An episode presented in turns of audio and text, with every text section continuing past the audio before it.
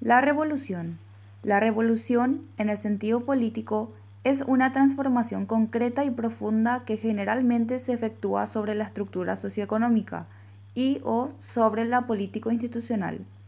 La revolución es producida y ejercida por una amplia movilización y participación popular para ir en contra de las autoridades del sistema en el poder. Puede decirse que una revolución es alcanzada cuando los cambios en el sistema marcan un nuevo orden. Se asume que la revolución está intrínsecamente relacionada con la violencia. Sin embargo, la revolución puede ser comprendida sin violencia.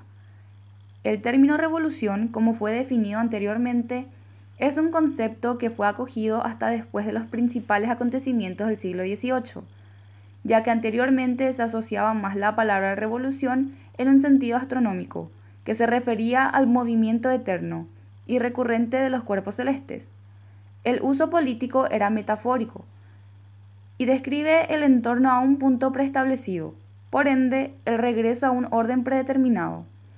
Específicamente en la Revolución Francesa es en donde se establece la posibilidad de creación de una nueva forma de orden e instrumentos de poder que logren asegurar la libertad y la felicidad para el pueblo.